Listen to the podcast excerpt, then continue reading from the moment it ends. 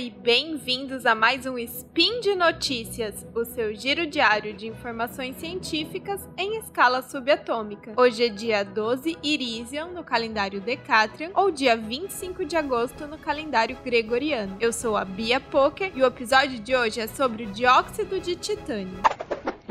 Speed Notícias.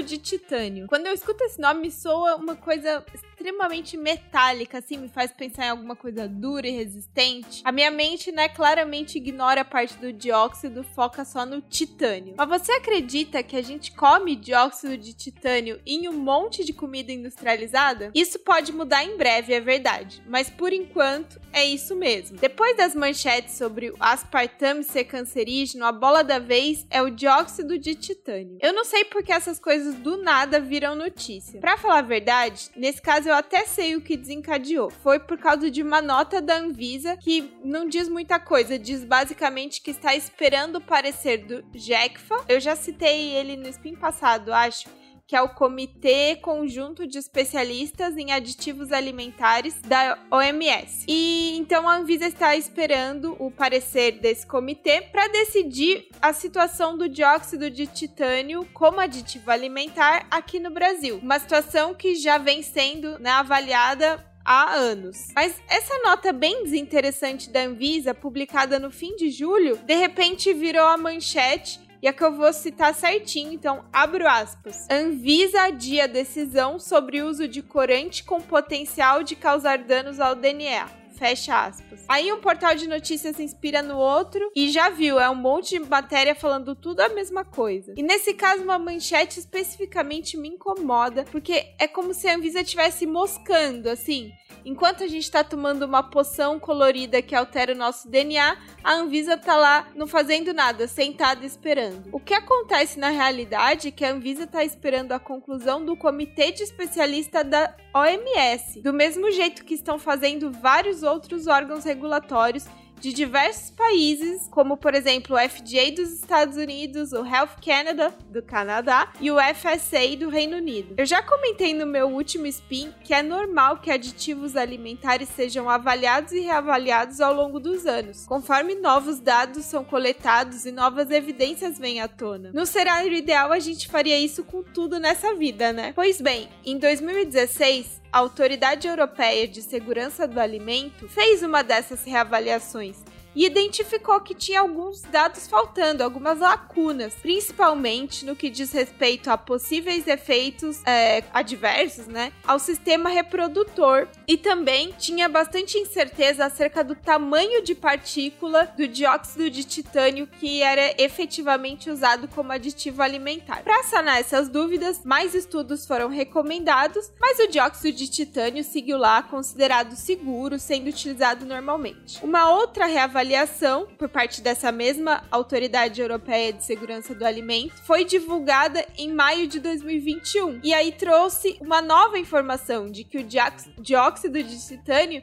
já não era mais considerado seguro por eles para ser usado como aditivo alimentar. Apesar da absorção de dióxido de titânio pelo nosso corpo ser baixa, eles concluíram que pode acontecer o acúmulo dessas nanopartículas no organismo dos consumidores e não puderam excluir a possibilidade de genotoxicidade, então a possibilidade de danos ao material genético dos consumidores. Apesar de não terem evidências definitivas de que o dióxido de titânio oferece risco à saúde de quem consome, eles não puderam excluir essa possibilidade. E a autoridade europeia recomendou então que se parasse de usar na União Europeia. Como esse órgão não tem o poder de legislar nem de regular nada, foi só uma recomendação que eles fizeram e que foi acatada pela Comissão Europeia, então que tem esse poder de legislar, que em 2022 né, acatou a recomendação e baniu o uso de dióxido de titânio em alimentos na União Europeia. A proibição foi apenas para alimentos. O uso do dióxido de titânio é, segue autorizado na União Europeia para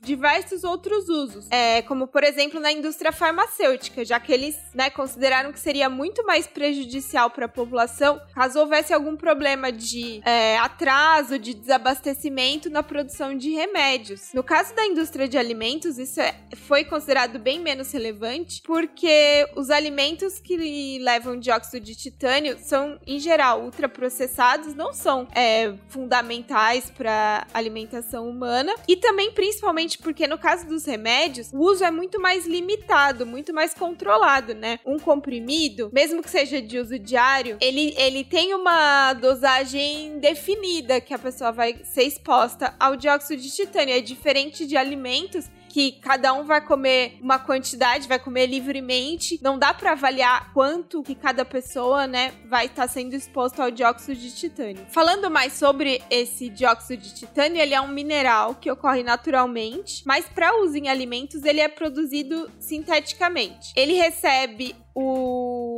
número de identificação 171 ou E171 no Sistema Internacional de Numeração de Aditivos Alimentares e é um pó branco usado principalmente como corante em alimentos, cosméticos e fármacos. Sua principal função então é dar essa cor branca, bem branca aos produtos. Se você reparar, mesmo em alimentos clarinhos, a cor natural é mais bege, creme, off-white. Não é branco, branquíssimo. Já o dióxido de titânio, ele é branquíssimo mesmo. Então, em alimentos, ele é muito usado para dar essa cor branca ou para clarear produtos mais escuros, para dar tons mais pastéis assim. Outra função que é extremamente relevante vem do fato de que além de conferir cor, ele confere turbidez aos produtos. Isso é muito interessante para molhos, géis, sopas, refrescos em pó, que realmente, né, são muito mais atraentes, ficam com mais cara de que tem comida ali, que tem substância, se eles forem turvos, opacos, do que se eles forem totalmente translúcidos. A essas funções, temos que somar o fato de que o dióxido de titânio é extremamente estável a diferenças de temperatura, pH, etc, etc, etc ele praticamente não interage com os outros componentes do alimento. Ele funciona mesmo em quantidades pequenas e possui um custo razoável. São muitos pontos positivos e por isso seu uso acabou se consolidando em uma vasta gama de produtos bem diferentes entre si, que inclui aí, como eu já disse, alimentos para humanos, alimentos para não humanos, ou seja, né, é, ração, alimento animal, cosméticos e fármacos. Por tudo isso, acho que deu para entender que não é tão simples assim substituir o dióxido de titânio. É claro que a indústria de ingredientes já está vendendo alternativas, como amido de arroz, carbonato de cálcio, sulfato de cálcio, carbonato de magnésio, entre outros, mas nenhum deles é tão versátil. E para cada caso, eles vão ter que procurar qual ingrediente ou então fazer uma combinação de ingredientes para sair melhor na missão de substituir o dióxido de titânio. Seja qual for o substituto, obviamente que altera... o objetivo é que a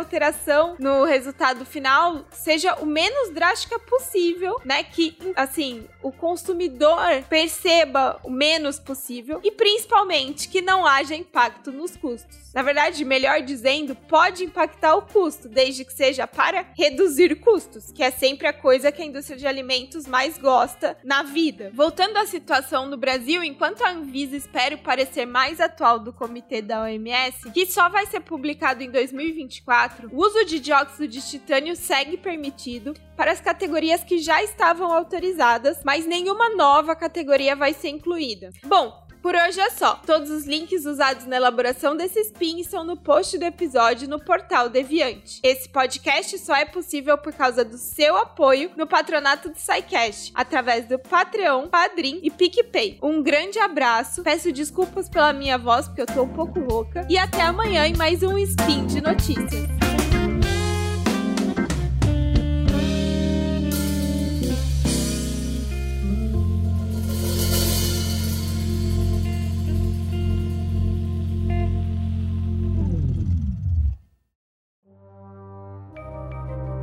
Este programa foi produzido por Mentes Deviantes.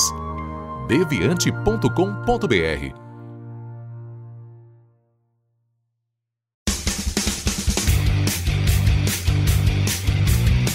Cortes, edição de podcast.